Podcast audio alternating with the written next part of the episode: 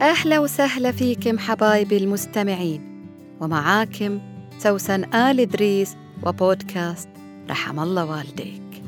برنامج خفيف أحكي لكم فيه حكاياتي وانطباعاتي في الحياة. اللي أرجو إنها تعزف على وتر في وجدانك من زمان ما سمعته أو كنت غافل عنه عشان بعد ما تسمعني تدعي لي وتقول رحم الله والديك.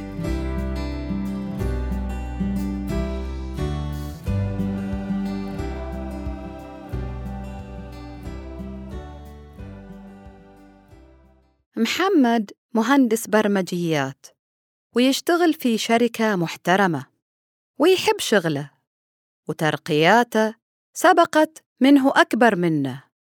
ولما يرجع البيت يشتغل على مشاريع خاصة به من نفس نوعية شغله.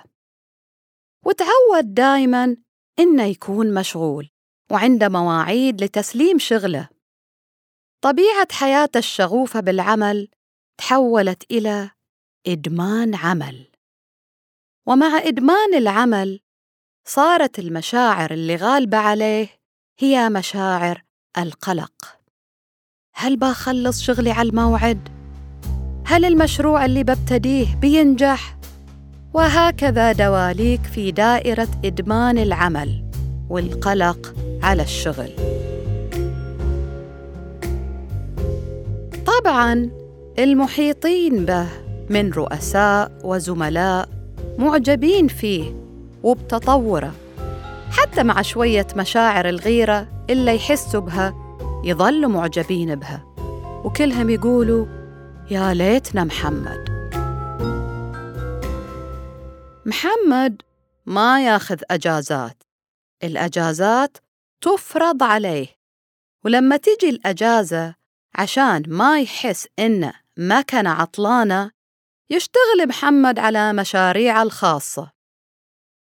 شي جميل إنه يكون شغلك هو شغفك دي أمنية كل واحد.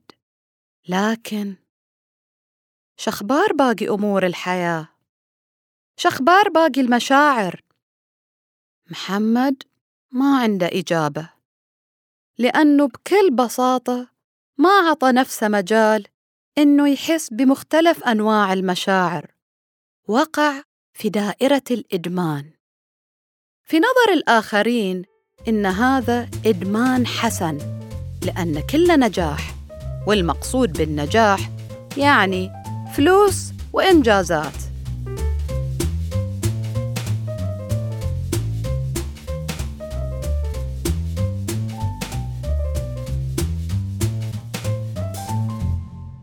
أنا اللي أعرفه إنه الإدمان مو زين.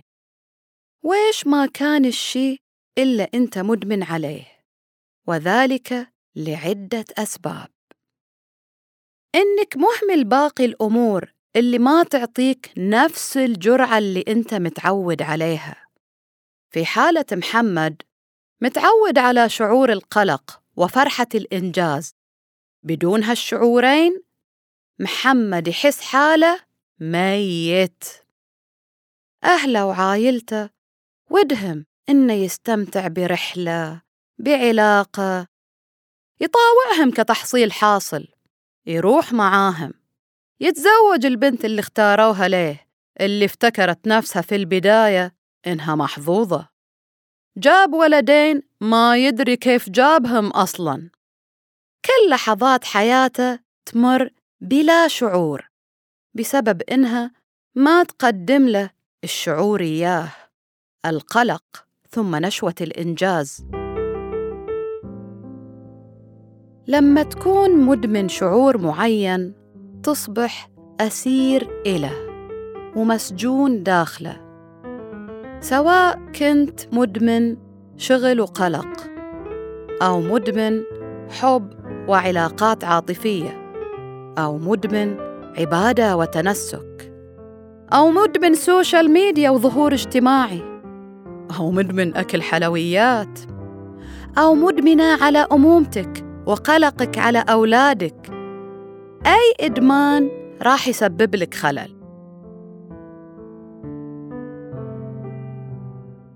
طيب هل يا ترى إحنا كلنا سليمين ولا مدمنين؟ أتوقع إنه كلنا فينا نسبة إدمان. إذا ما واجهناها بتظل حابستنا ومصعبة علينا إن إحنا نطلع منها. خايفين نجرب مشاعر جديدة غير اللي تعودنا عليها ونشعر بالخواء من غيرها. مثلا الأم اللي أدمنت اهتمام بأولادها بشكل مرضي. تحس لما كبروا وما عادوا أولادها يحتاجوا عنايتها المفرطة. إنها فاضية وما ليها لزمة. يا أختي ارحمي حالك. أنت في الأصل إنسان أنثى. اعطي أحاسيسك الثانية اهتمام. بدل ما أنت ملاحقة ولدك اللي فوق الثلاثين. أكلت ولدي أو ما أكلت. هذا مو حرص منك عليهم. قد ما هو تغذية للشعور اللي أنت أدمنتيه. شعور؟ أنا أولادي ما يستغنوا عني. ما يستغنوا عن وجودك حبك بس مو ملاحق مثل لما كان عمرهم سنتين. فلنتوازن ولنعترف أن تنوع المشاعر علينا حق. افرح ازعل حب حس. استمتع اتعظ اقلق وريح بالك استرخي وانتبه. لا تهمل أي شعور واعطي كل شي حقه. وقت الأجازة استمتع مع عائلك أو مع نفسك. وقت الشغل اخلص لشغلك. وقت الهواية اعطيه مجال مو تقول ما لها لازمة. وقت التنسك والعبادة اعطيه حقه بالذات في المناسبات عشان تستشعر وتعيش وتكون أنت سيد المشاعر بدل سجين المشاعر. ونقول لكل من لون حياته بمختلف ألوان المشاعر واستعذب لحظة اللي يعيشها رحم الله والديك.